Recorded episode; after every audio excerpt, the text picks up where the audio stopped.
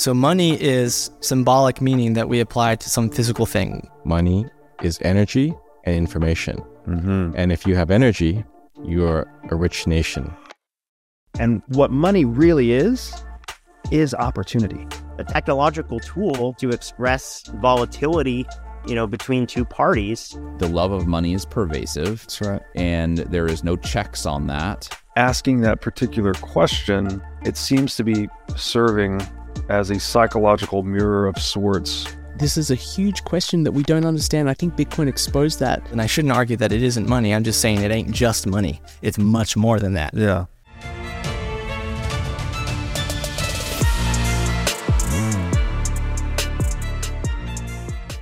Hey, everybody, welcome to the What is Money Show. I am thrilled to have you here joining me on my mission to help shine light on the corruption of money. Now, if this is your first time listening to the What is Money Show, I strongly recommend that you go back to episodes one through nine first, which lays a lot of the groundwork for many of the concepts that we explore on the show. These first nine episodes are my series with Michael Saylor, and thousands of people have told me that this is the best podcast series they've ever heard, hands down, and that it was instrumental to their understanding of money and Bitcoin. So, if you're looking to start uh, a deep dive into the nature of money, I don't think there's any place better that you can start other than episode one of this show. Now, a little bit about this show and how it makes money. The What is Money show is 100% sponsor based. So, all of our revenues are derived from direct sponsorships. And I strive to be very selective about the sponsors that I work with, specifically only using sponsors that I use personally, and also choosing sponsors that have values which are well aligned to the values expressed on this show, such as freedom, education, self sovereignty, etc. So, what I'm going to do now is a few ad reads right at the top of the show, and then I'll do a few more ad reads in the middle. And I hope you'll take the time to listen to them, as again, these are hand selected sponsors, and I think you'll like what they have to offer. Today's podcast is brought to you by In Wolf's Clothing. Wolf is the first startup accelerator dedicated exclusively to the Bitcoin Lightning Network. Four times per year, Wolf brings teams from around the world to New York City to work with like minded entrepreneurs, pushing the boundaries of what's possible with Bitcoin and Lightning. The program is designed to help early stage companies achieve product market fit, develop their brand, secure early stage funding, and grow businesses that help fuel the global adoption of Bitcoin. So go to wolfnyc.com to learn more about the program or apply. Again, that's Wolf NYC, wolfnyc, W O L F N Y C.com. The awesome work that's happening on Lightning, with the with the new stuff that's happening on Nostr, with with all these other second layer stuff, I think what we're seeing is uh, the strangler fig pattern in in software, which is we. I know that we've talked about like kudzu. Um, You got a tree, you got a strangler fig. The way a strangler fig works is it like it's really strong and it grows up the tree and it grows up the branches. It's not like kudzu where it's like flimsy. It kills the tree. The tree rots out. What's left is this beautiful, like spirally exoskeleton vine called the figler, the strangler fig vine. It strangles out. So this is a term used whenever you're replacing an old school, outdated architecture in cybersecurity with a new school um, architecture. And the way it works is you create this new architecture and then you just add one feature. You take one feature off old architecture and add it to the new one. Hmm. And then as you're adding more features to this new architecture, you're slowly strangling out the old one hmm. until the old one dies away and you're only using the new architecture. Bitcoin is the strangler fig pattern to the internet. And and money is the first is the first wrap around the tree. Hmm. But Wow. but next is freedom of speech. Next is decentralize this. Next is decentralize that. You're going to you're going to add more functionalities. That's what like the second other layers and other stuff is. Yeah. Until you get to a point where you've created a physically secure, thermodynamically sound base new base layer internet that you can use for all the most sensitive control actions that you need to um, defend yourself. And and A global macro chip.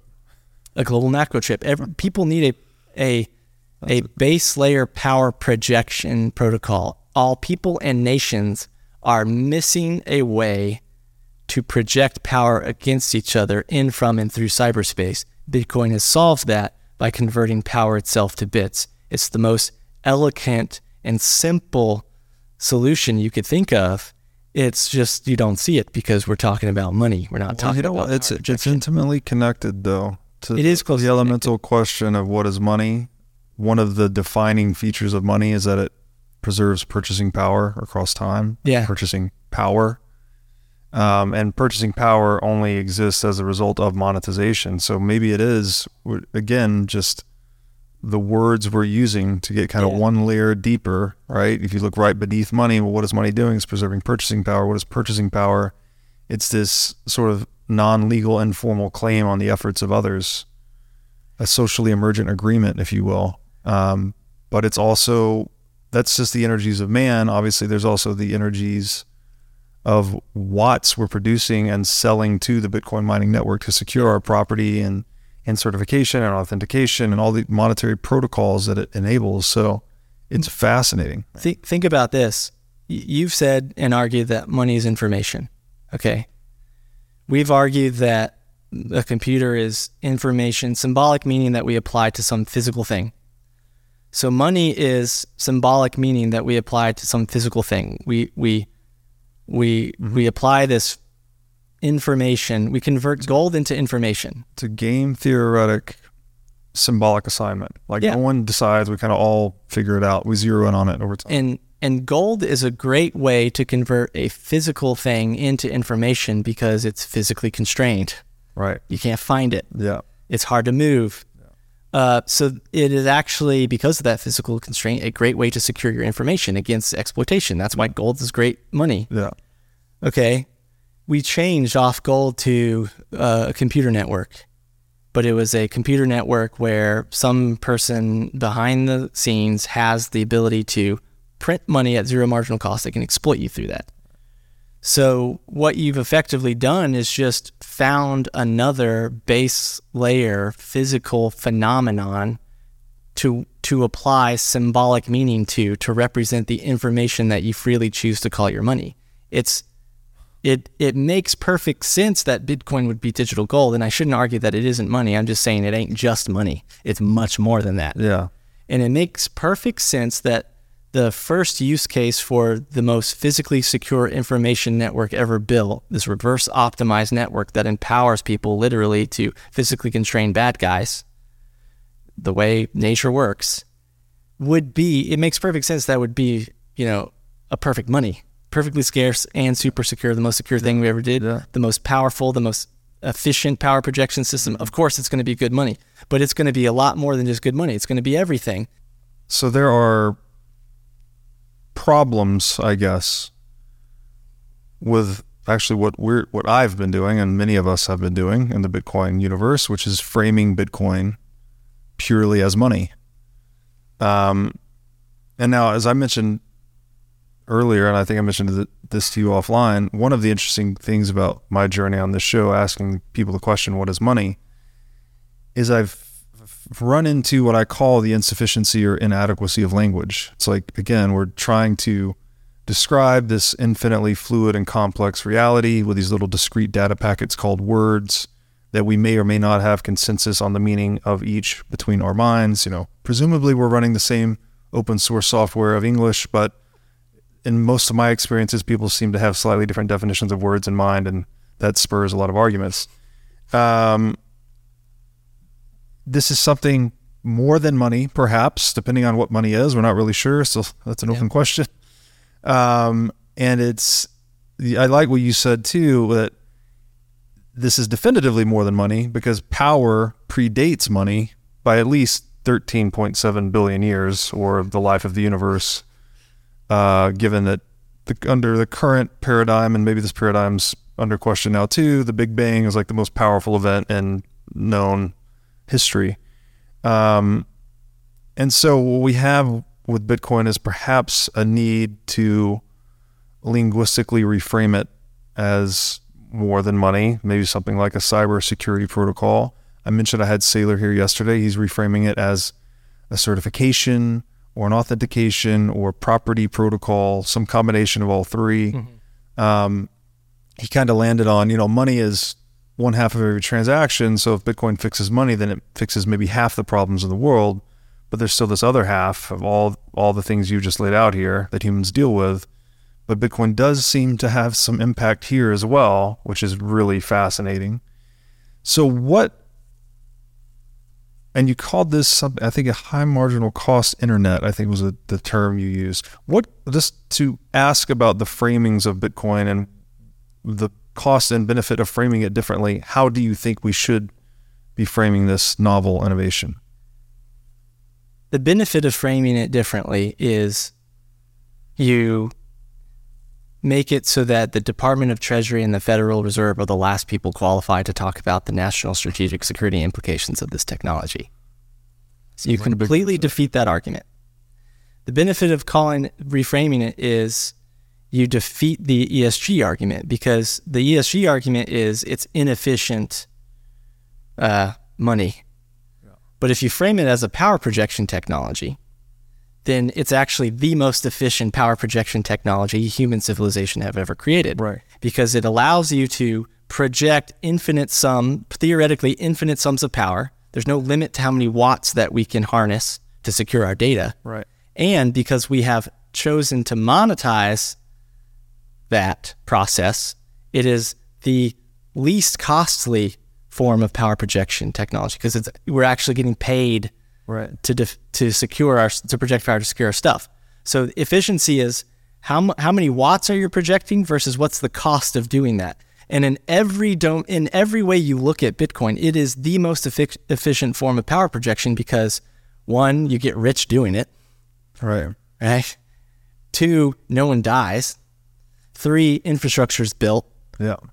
Uh, you, we, all the stuff that you see, energy gets cheaper. Bounty program for cheaper energy. Yeah. Yeah. So, so, and if, and so th- this is the cost and benefit. The benefit of calling it a weapon is you, you, you say it's the most efficient weapon ever built. It will secure what you value i- as long as it doesn't have mass. It'll secure your money better than, or your property, Yeah. uh, better than anything ever done. It won't kill anybody. It won't harm anything. You just have to suck it up and call it a weapon.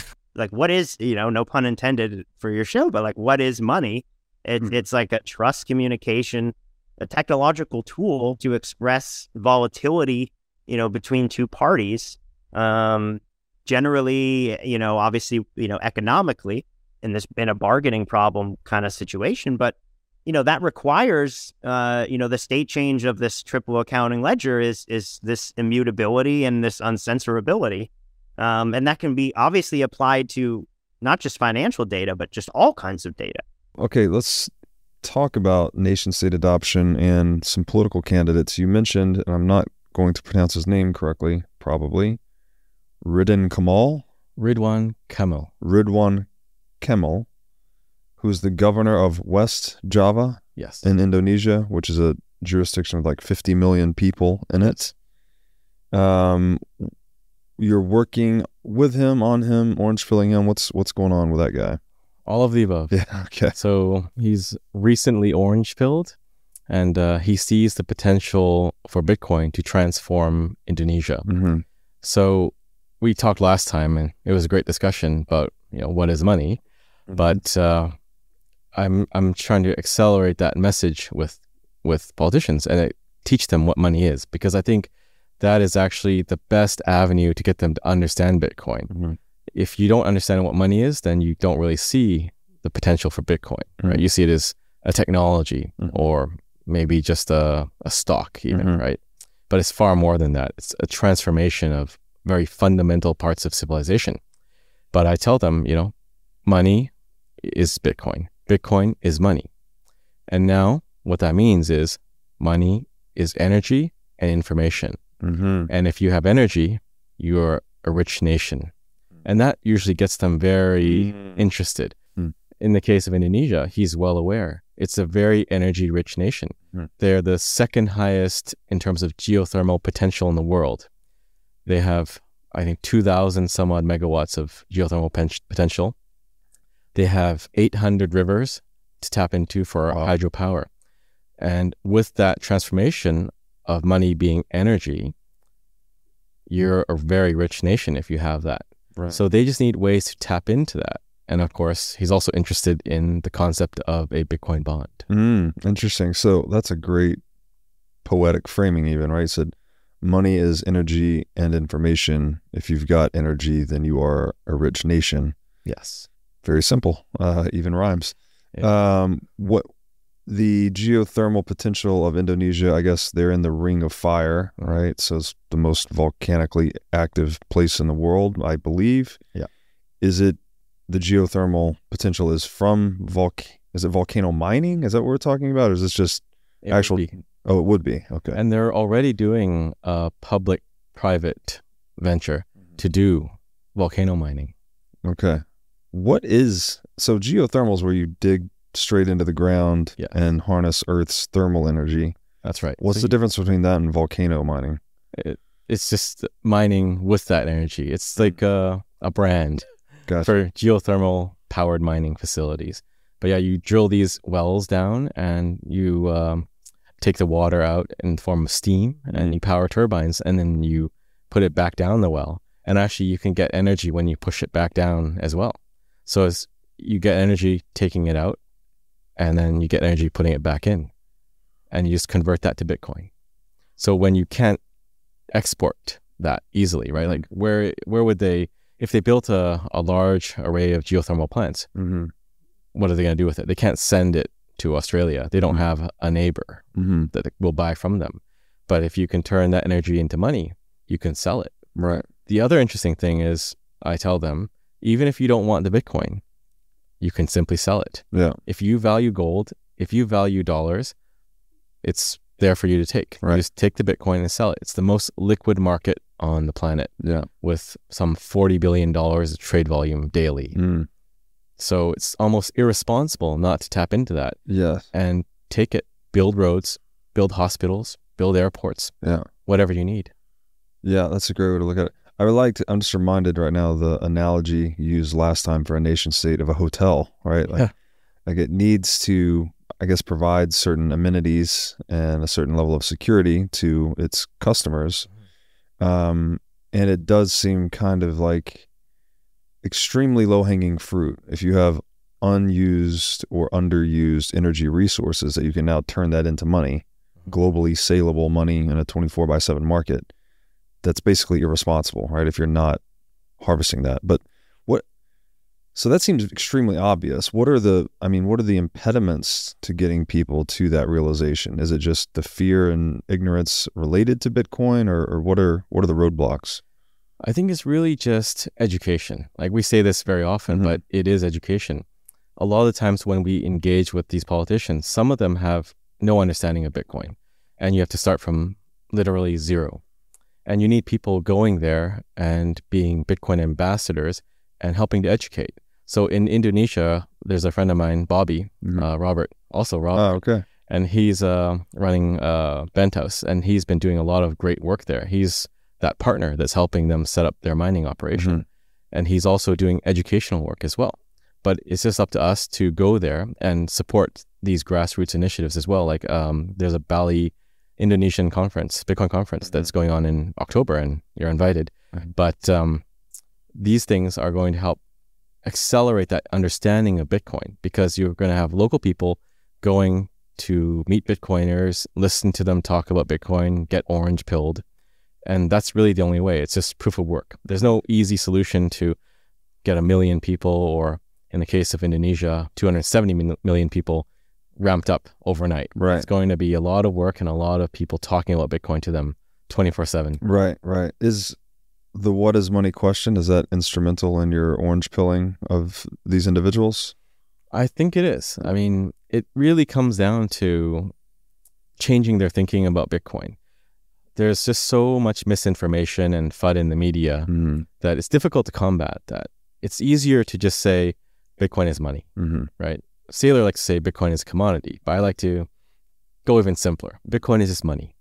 And that generally gets them understanding faster because it is. It's whatever you want it to be. Bitcoin is just information, really. Yeah. It's just we happen to use information as money or use a commodity as money. Bitcoin is basically an insurance policy on central banking or fiat currency. So the more money that is printed in the world, the more valuable that insurance policy becomes.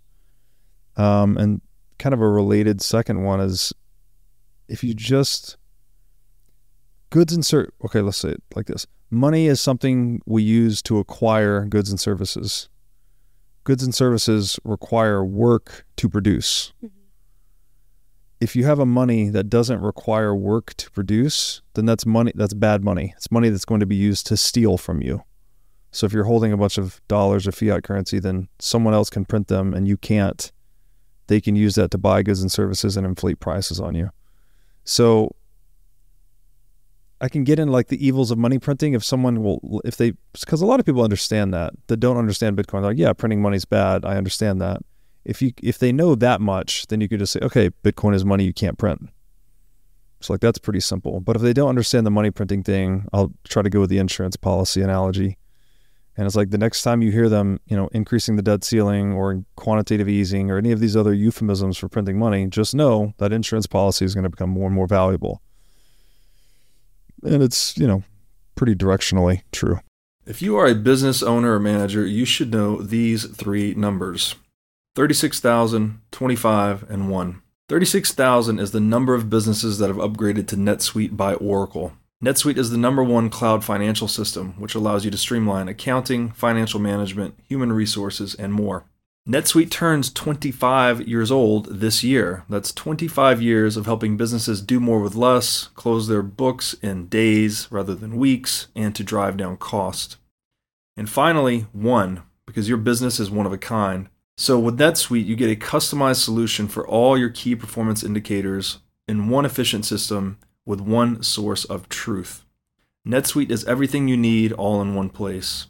Right now, you can download NetSuite's popular KPI checklist designed to give you consistently excellent performance absolutely free at netsuite.com slash whatismoney. That's netsuite.com slash whatismoney to get your free KPI checklist.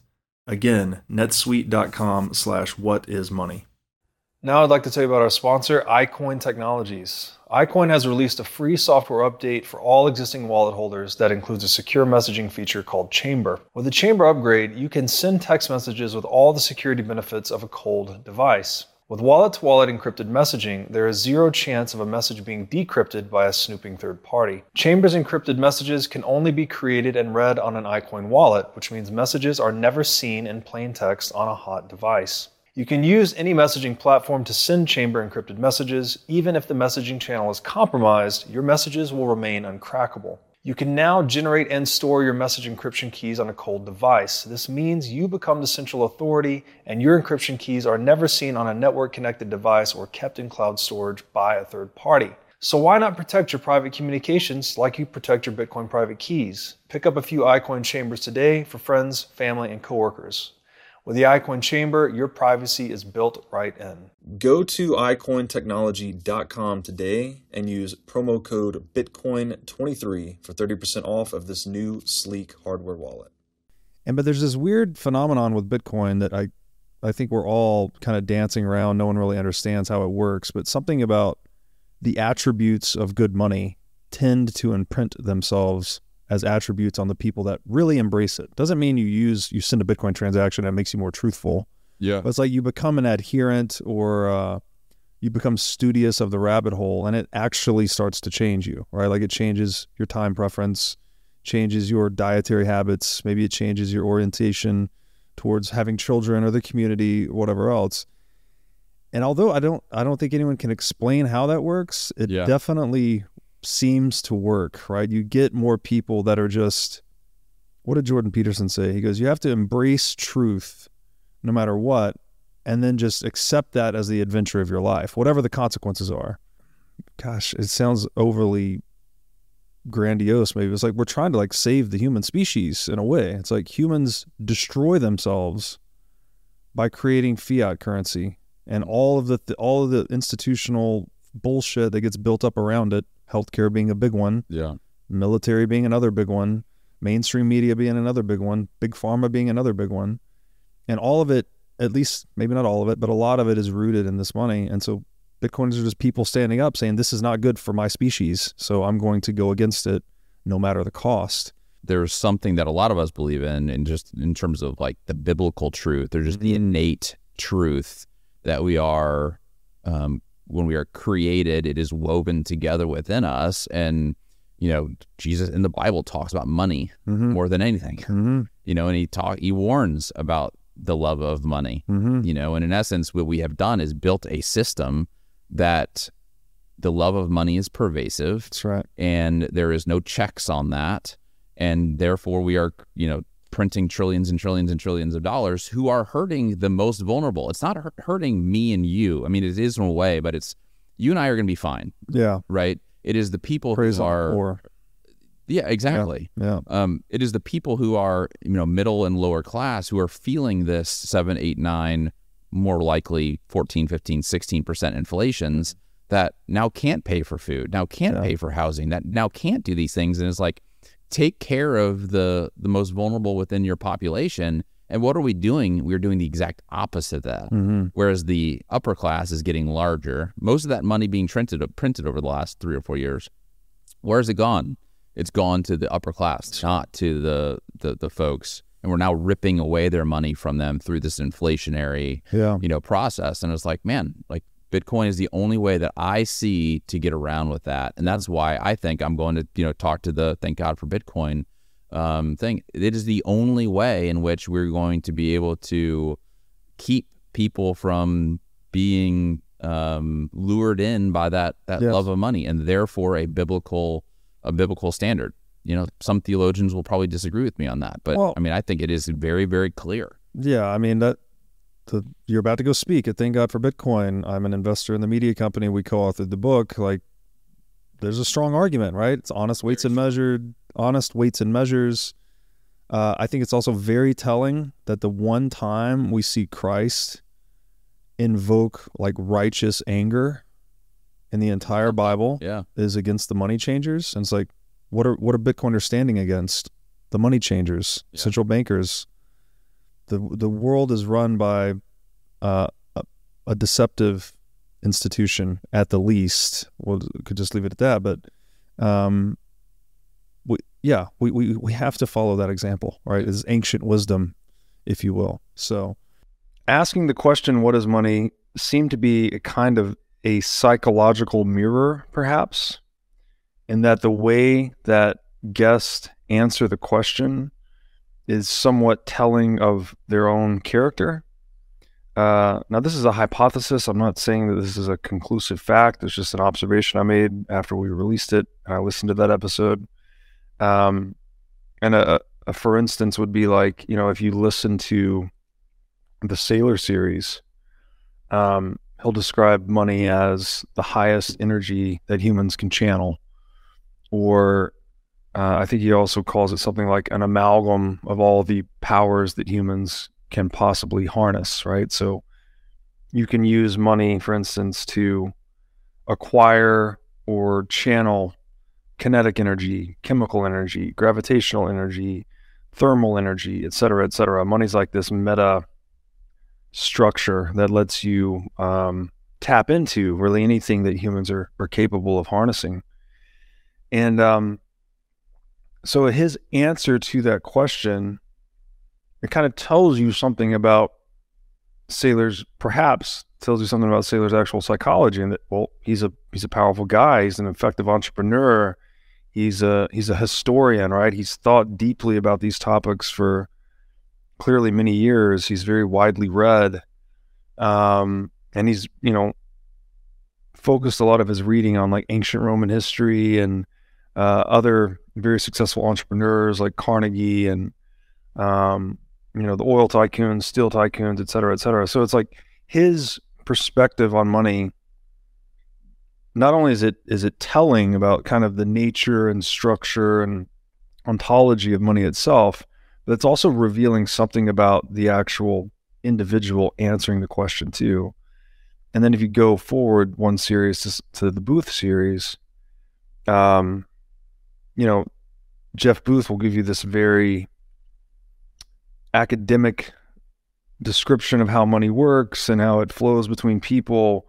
But then he also takes a step back and says something like to the effect of money doesn't really matter. You know, it's more about love and relationships and belonging. And so that seems to be kind of telling about how how he individually chooses to lead his life.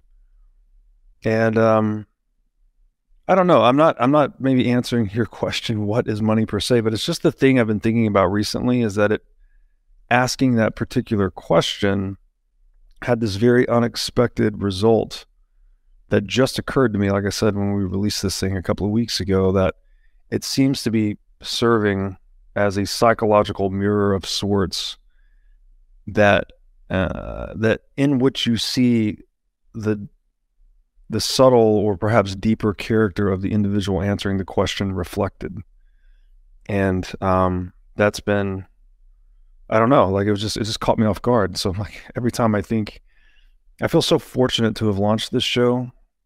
And then now the whole world, you know, you got Ray Dalio on national TV saying that the defining question is what is money, and then you've got Elon Musk uh, making these big appearances saying, you know, what is money? It's like it seems to be like it's quickly becoming the defining question of our era, and maybe in 50 years' time, something like that, we'll look back on it as such. Um, so I feel very fortunate to have kind of struck gold, digital gold, perhaps, um, or or posed a question that's very concordant with the current zeitgeist. I already had that gratitude and appreciation in place, but now, again, watching that composite episode, it like it blew my mind again. I was like, oh my goodness, wow, you're actually seeing something else about. There's a conversation beneath the conversation, right? There's a there's a response beneath the response to the question, and I I found that to be fascinating, and um, again, I call it a psychological mirror. I don't know. This is like a, a term that I've put to this thing that I'm trying to describe. But it's interesting to me, again, that it's most of the answers we have for money tend to have this reflective property. You know, that it, it, it, you know, money is not wealth, but it reflects wealth. Um, prices are, is like a prices are a reflection on the consequences of human action in relation to capital. And, um, you know, I think this speaks to the relationship between money and human rationality, that human rationality is this, this self-reflective faculty that we have. And money somehow enables or extends that, that we're, we're actually able to extend human rationality into the material domain in a very real way. So, um, yeah, just a very, very interesting question, and I'm just grateful to have have it as the namesake of the show, and it keeps yielding more and more insights to me. So, yeah, and it's interesting because I did notice when Elon answered that question about and, and what was striking to me was his response which was basically along the lines of there needs to be inflation right? So you could tell that he hasn't fully taken the orange pill you know and then uh, the ray dalio clip i'm very familiar with it as well but i think what was fascinating to me about what you just said about is the way that you look at money is really a reflection on yourself and i think mm-hmm. that people really underestimate how vital money is in a society, right? It, you know, it's the Hodlonaut said it best, right? It's it's half of every transaction in the world, right? And if that base layer is fundamentally corrupted or it's broken, right? Um, I think there are so many downstream effects to that, so many, so many consequences to that that people have no idea what the root cause of are. But I'm going to double back. I'm going to go back to the original question because I'm very curious, Robert. What is money to you specifically as an individual? Well, it's a great, great question. And now that I've made that meta step talking about the psychological mirror, I'm extra cognizant of my answer.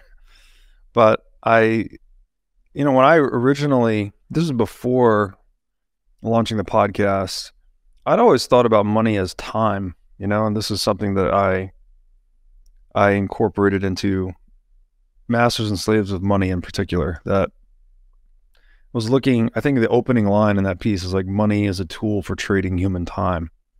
So, an ingredient to basically everything of value in the global economy is human time. You could also call it human effort or human energy or human attention, perhaps. But uh, the common denominator that I always focus on was just time itself.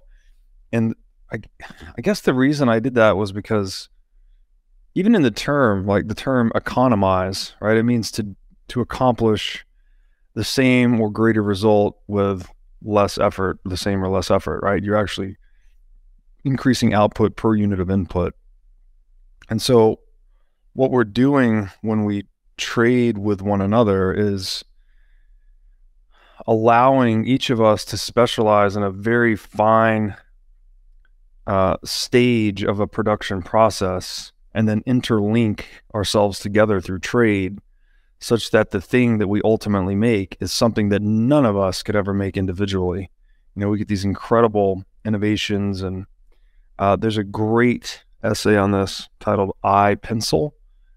If you've never read it, it's beautifully poetic, describing essentially how no one, no one, no individual on earth can construct a pencil. That it, it is this emergent good from you know, the wood is from this continent, the lead is from that continent, the metals from here. And it, it takes all of these people engaged in a collaborative effort to create something as simple as a pencil. Um, and so I, I am, I still, you know, Saylor blew my mind when we started talking about money as energy because it was just like, it was like, oh, of course it's energy. I'd never thought about it that way. But my original um, view on it had always been that it's it's more time than energy. But ultimately, I guess the deeper I've gotten down this rabbit hole, the one thing I keep coming to is the insufficiency or inadequacy of language itself. Um, there is that. I had um, this guy shared a quote from Ray Kurzweil on the show who said that language is a very thin pipe through which to describe something as complex as consciousness. And I feel that really landed with me. Um, it, we're all human beings. We're all living in this complex, fluid, uh, fully interconnected reality right? It's a continuum, right? The world continuum that everything affects everything else, everything touches everything else, either directly or indirectly. Um, it's all energy, it's all liquid, something like that. And language, with language, we're, we're slicing it and dicing it, right, into little discrete data packets such that we can talk about it, we can think about it, we can reflect upon it. And um, I think maybe that question, what is money, is like it's pointing at that, right? It's like if we, we call money this, we call money the language of value. So clearly it's a very it's linguistic sort of in its nature and that it, it allows us to communicate about you know the consequences of human action. Um, one way I've, I've thought of framing this that was useful for me was if words are the media of exchange of human conception, then money is the media of exchange of human action. Whereas, like, maybe even your five senses are the media of exchange of human perception, right? We're actually perceiving the world with our five senses. We then convert that and wrap it into these little discrete data packets called words to develop conceptions from that. Um, and somewhere between there, perception and conception, we get this emergent socioeconomic phenomenon called money. That's the medium of exchange of human action, right? So it's actually it's it's a very high signal communication device, um, and somehow supersedes language, or is very hard to describe. Obviously, which again explains why so many people have so many different answers. Um, and perhaps also explains why it is it functions as a psychological mirror because if it if it is that complex, it's like it can be answered in a lot of different ways. And when you attempt to answer it, it's kind of like in quantum physics, right? Where the observer participates with the observation. If you've ever heard of the the Heisenberg uncertainty principle, the act of observation actually changes the thing that you're observing so that you can never know simultaneously the exact position and trajectory of a particle. You can know one or the other, but you can't know both with uh it- it's like it's a again it's a continuum, right? The more you know the trajectory, the less you know the position and vice versa. So something about what is money? It's like what is the word? What is language? And obviously that's a very deep question too when you look at something like the biblical corpus, right? The opening in the beginning was the word and the word was God and the word was with God. Like it's there's something very essential about this intermediate this intermediation um this intermediating function, I guess you would say, that both language and money performs. And it is exceedingly difficult to describe, uh, but also exceedingly important. And I think Austrians, the prominent Austrians, really failed on this issue because they had the tools to understand Bitcoin, but they were so badly misapplied. And a lot of them, I think, are not very um, uh, familiar with technology. Uh, and, and to understand Bitcoin is a multi-dimensional thing, right? You, you need to understand economics, but you also need to understand a little bit of computer science, a little bit of legal theory, a little bit of game theory. Mm. And I think the Austrians, a lot of them were missing some of those pieces, so they dismissed it really early. Mm-hmm. And I think it's one of the great tragedies in the history of Austrian economics that we have this new form of money created out of nothing that has the attributes of the best money that we've ever seen, that mm-hmm. humanity's ever seen. And it was misunderstood. I think there was a huge uh, miss for Austrians, and I think a big failure. Um, that's not to say I, I have any animosity towards any of these Austrians. A lot of them are people who I've learned a lot from and who have had a lot of influence on me. I just think it's a big failure. And I, I, I really, the thing that bothers me most is that they never came around to realizing how important this is. Sure. This is something that requires attention and study. And the thing I think it really should teach us is that we need to be students of money. And you know, I think you've got a, a great title for your podcast because this is a this is a huge question that we don't understand. I think Bitcoin exposed that. The Austrians, as insightful as they were on money in and the history of money, uh, missed something here. Mhm. And Bitcoin is something that can teach us. And I think we should be students. I think we should be have some humility and say, what are the things that we missed in the Austrian account on the origin of money Mhm. that aren't correct? And I think there were a few big ones, to be honest, that, Yeah. that were missed. Yeah, I I think the central issue here is what's called the uh, Mises regression theorem. Hope I'm saying that correctly. And it, just to echo back what you're saying, like even the great Austrian economists, right, the, the libertarian philosophers, these the the giants upon whose shoulders we stand, brilliant, right, in many respects, they still kind of missed this thing about money. There's something about money that even they didn't understand that they perceived Bitcoin as something that did not fit into that framework. And uh, clearly, we're generalizing here. I'm not. I think we're going to focus on particular thinkers like Rothbard um, in in his evaluation of the Mises regression theorem. But it's just, I think, another reminder of how complex of a topic this really is. And after having done this show for 300 plus episodes, I still have more questions about it than I do answers. And we've accumulated a lot of answers to the question, what is money? But it each answer seems to generate more questions. So it's not no one's fault. We're not pointing at anyone saying like they messed up or screwed up, but it's uh, I think just a reminder of how complex this domain is. Absolutely. And money is such a central thing in any economy. Mm-hmm. Uh, it's it's a critical thing to understand. And you're absolutely right. We don't have a full grasp on it. Mhm.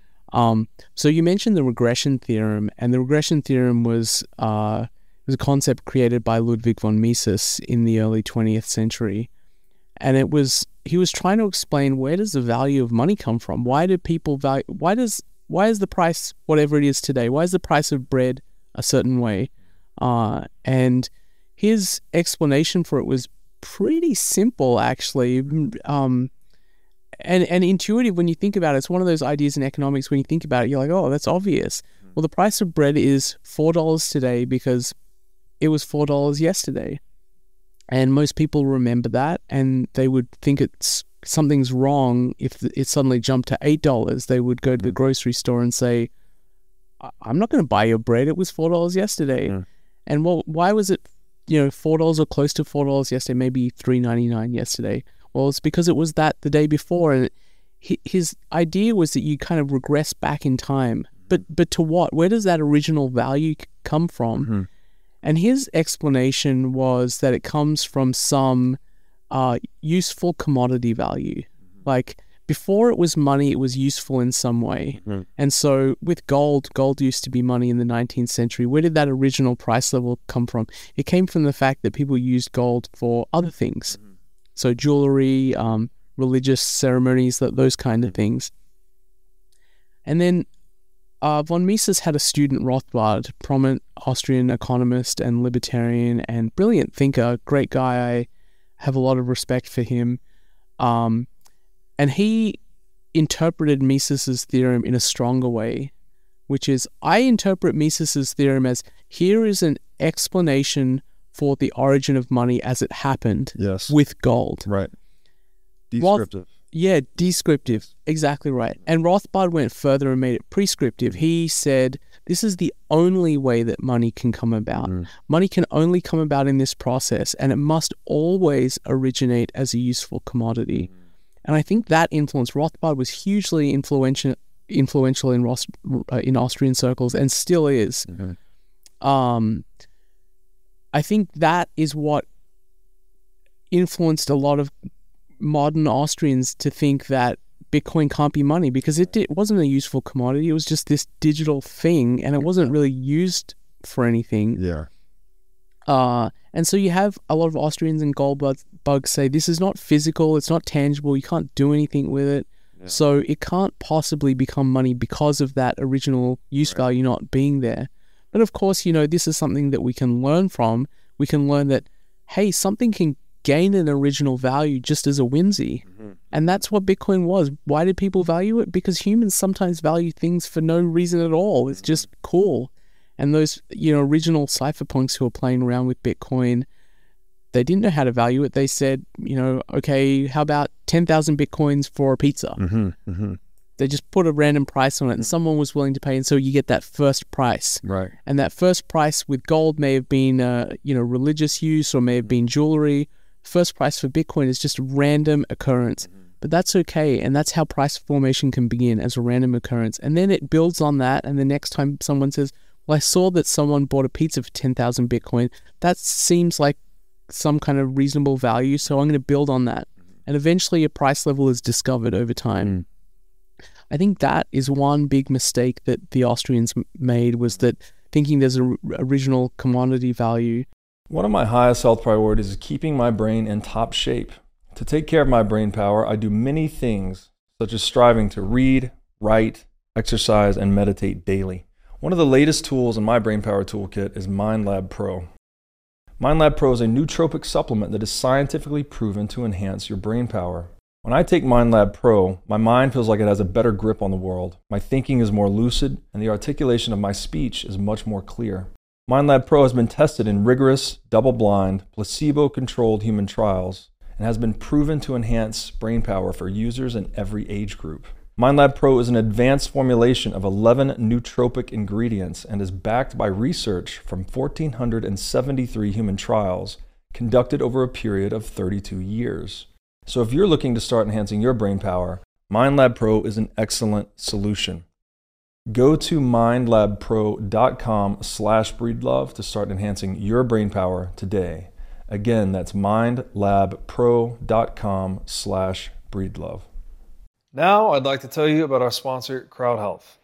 CrowdHealth is a crowdfunding platform for paying medical expenses in lieu of an insurance policy. CrowdHealth recently announced that it is integrating Lightning payments with Breeze's Lightning SDK. In the United States, we spend more than twice the average amount of money on healthcare than other developed nations. Medical costs are one of the leading causes of bankruptcy in the United States, and it is not a secret that the medical system in the US has many, many issues. The CrowdHealth model is based on offering an alternative to the conventional insurance policy at a cheaper price point. For a monthly membership fee of $50, CrowdHealth will negotiate medical bills to get the cheapest price possible, help locate healthcare providers, offer access to their member crowdfunding service, and more. Prior to the Breeze integration, CrowdHealth had been functioning over traditional fiat payment rails, which introduced unnecessary transaction fees and delays in settlement. By integrating Lightning payments into the CrowdHealth business model, payments between members can now be made with near zero fees and with final settlement occurring in mere seconds. So go to joincrowdhealth.com slash breedlove today to sign up.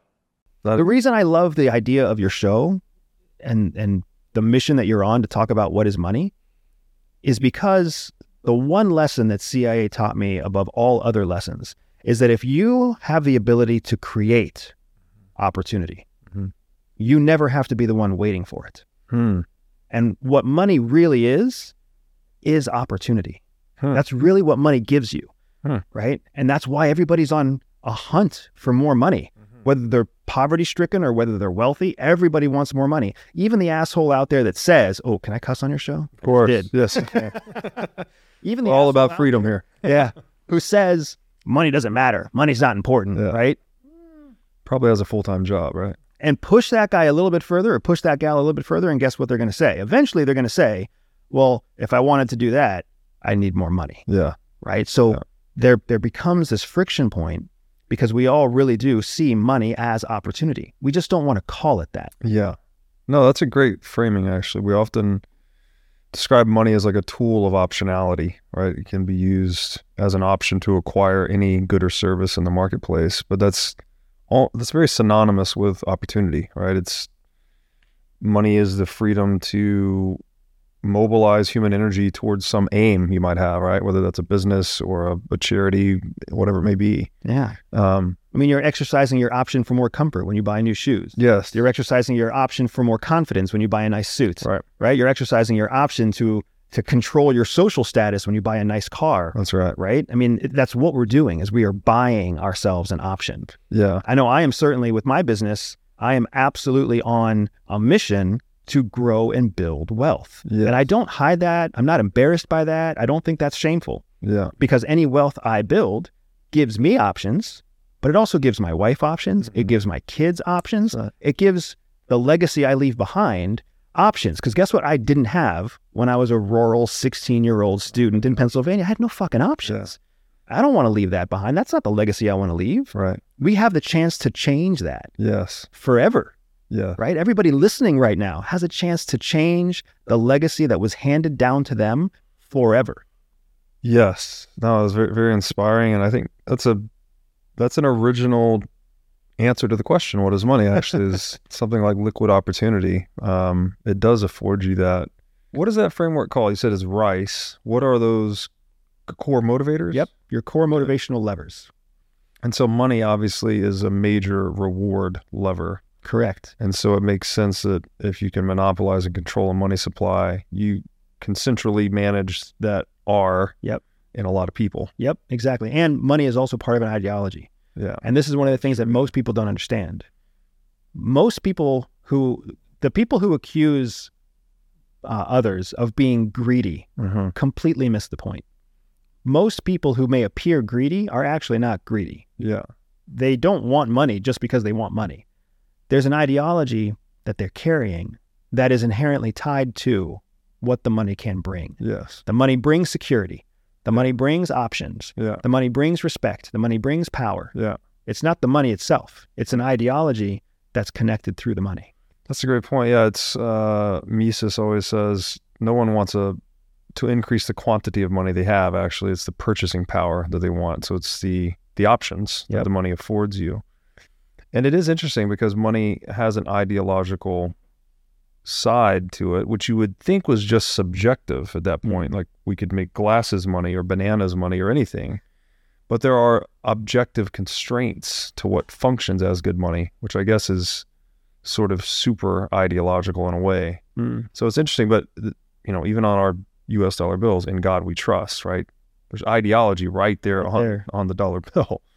Um, but there are also things beyond just the ideology that determine what makes good money and bad money. So it's it kind of crosses both both worlds. It seems like. Right. And that's what makes money such an interesting and complex thing. Yeah. Whenever anybody tries to boil it down to something simple, there's there's educational value in thinking about Yeah. money as something simple, but you're missing the the the nuance. You're missing the more sophisticated understanding that could be had yes. if you think of it in those terms. Yes, as someone that's been asking a lot of people the question for three years solid, I have more questions than answers to this day, and it's yeah, I, I just feel very fortunate to have stumbled across this question because it seems like um, what does it do? It highlights the complexity of the world and perhaps the insufficiency of language. Like we're using language by necessity to describe the world, to interact, to think, all these things but the map is never the territory, right? The territory is always way more complicated Yeah. than our map. I like that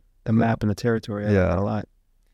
When you consider war as a topic itself, wars are not fought over ideals. Mm-hmm. They never really have been. They've always been fought over economics, right? When you look at the Gulf War, the Gulf War was a war catalyzed because of oil, Mhm. right? I mean, even if you go all the way back to the Napoleonic Wars, the Napoleonic Wars were a response to boycott from uh, boycotts from the UK that were preventing goods from getting to Napoleonic Right. France, right? Right. So, wars, the thing that makes it worth it to spend all that money and spend all those lives is economies.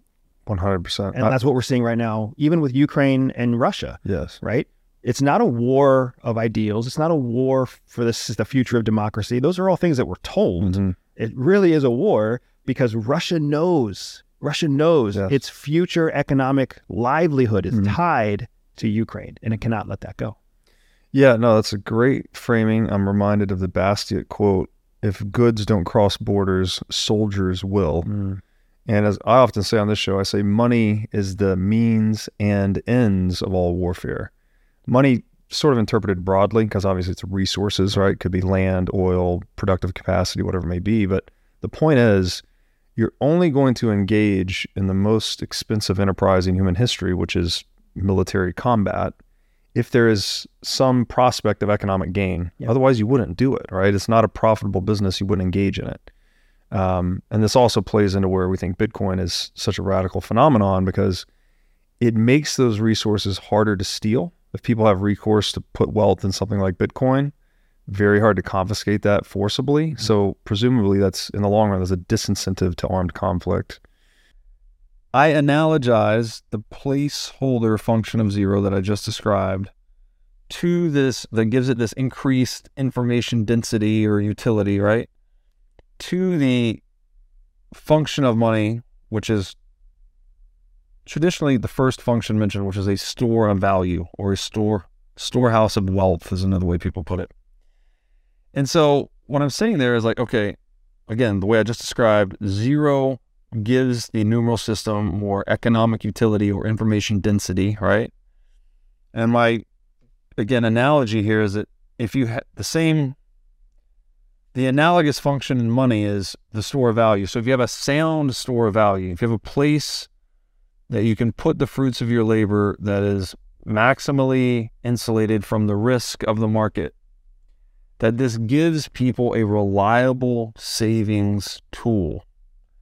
Now, when you can accumulate savings with a high degree of confidence that you're not going to be, you know, robbed, stolen from, otherwise violated, that is that underpins the investment process actually. So investment, when people actually uh, accumulate capital and put it into a a business process or an entrepreneurial activity with the intention of producing more capital. So it's not you're not you're not consuming the capital. You're trying to re you're investing it, right? You're putting it putting more of it at risk.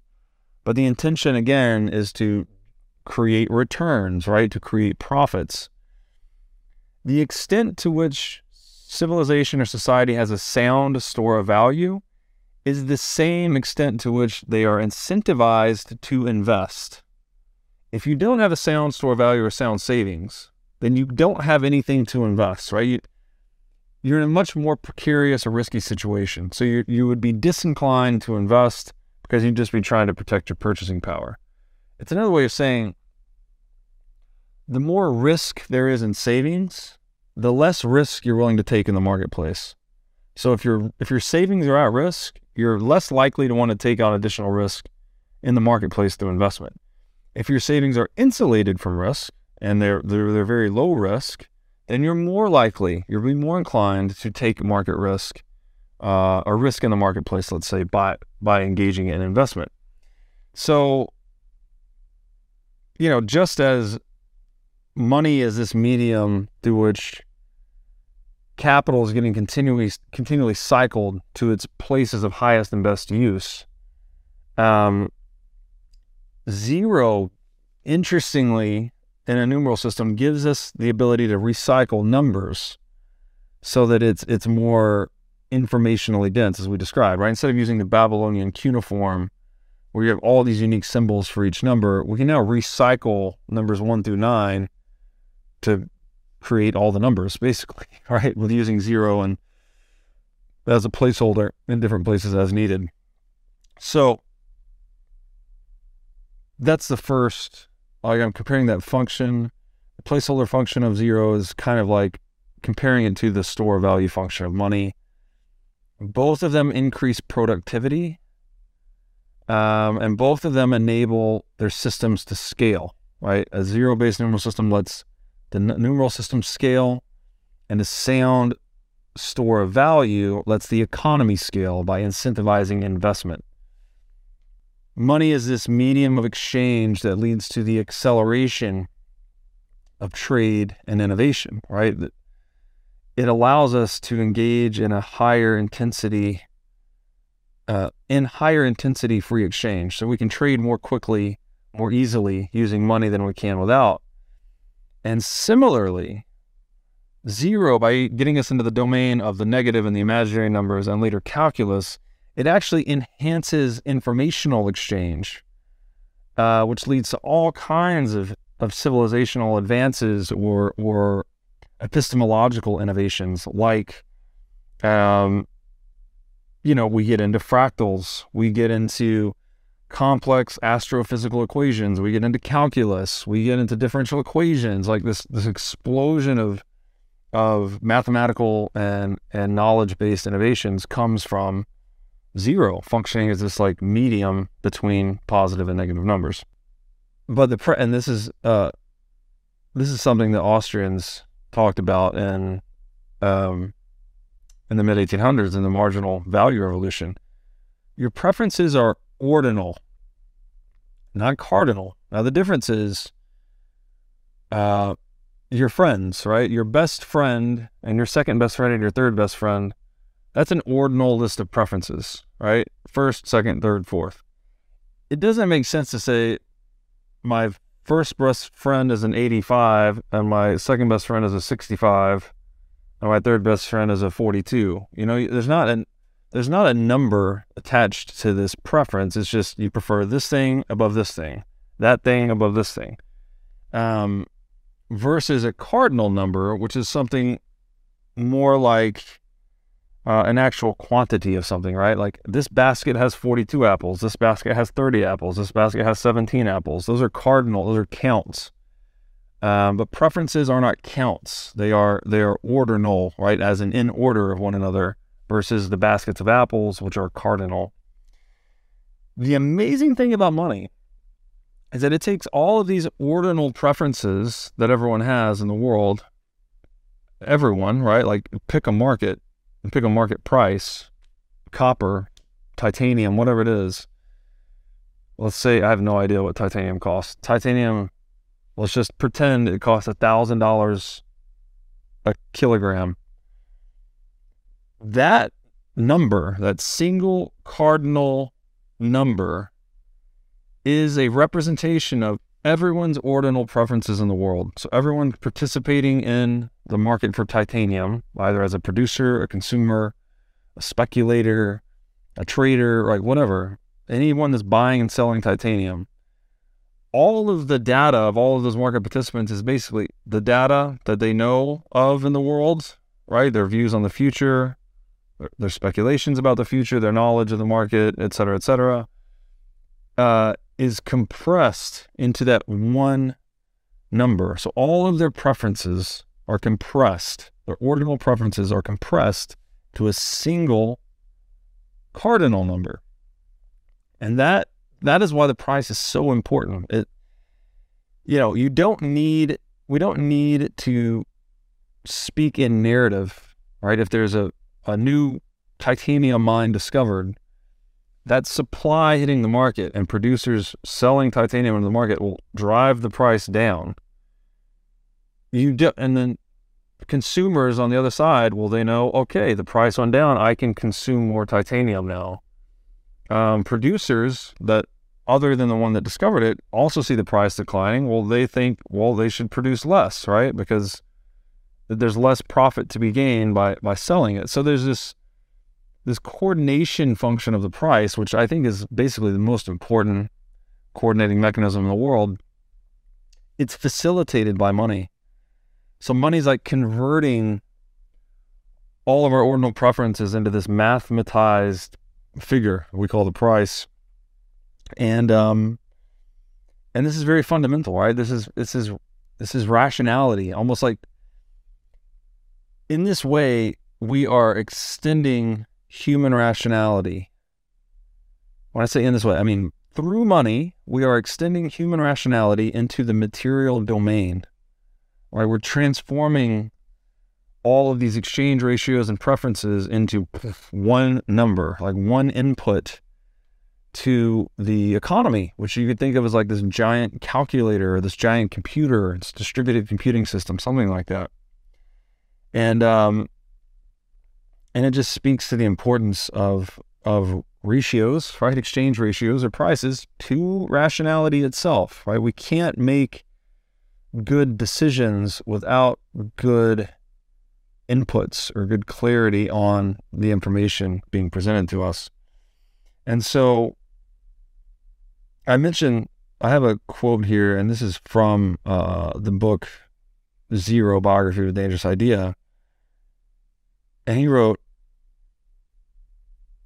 quote, In the beginning, there was the ratio, and the ratio was with God, and the ratio was God, unquote, John 1 1. You may have heard that verse from the Bible, uh, which is typically read as, In the beginning, there was the Word, and the Word was what was with God, and the Word was God. That's how John opens, the book of John opens. And the author says this is a more rational translation of John 1 1 because the, the actual Greek translation, uh, the word that was used for word was logos, which means word or ratio. So the, I mean, this kind of gets to the importance of language, mathematics, money to human rationality. Like these are foundational constructs. They're they're adaptive mechanisms. They're mechanisms through which human beings are adapting themselves to one another and to the world. And to mess with that, right? To try and tweak the meaning of words or to change uh, the objective nature of mathematics or to debase the money, you're actually disturbing the human ability to adapt. Humans' ability to adapt to one to adapt themselves to one another and to adapt themselves to the world. And so, what I'm arguing here is that there's this ability that money and zero give us to more adequately and efficiently handle ratios. It's it's enhancing our ability to extend human rationality into the material domain, into our socioeconomic structures, um, these are standards. These are operating standards. These are protocols by which we, by which the distributed computing system of the free market um, facilitates itself.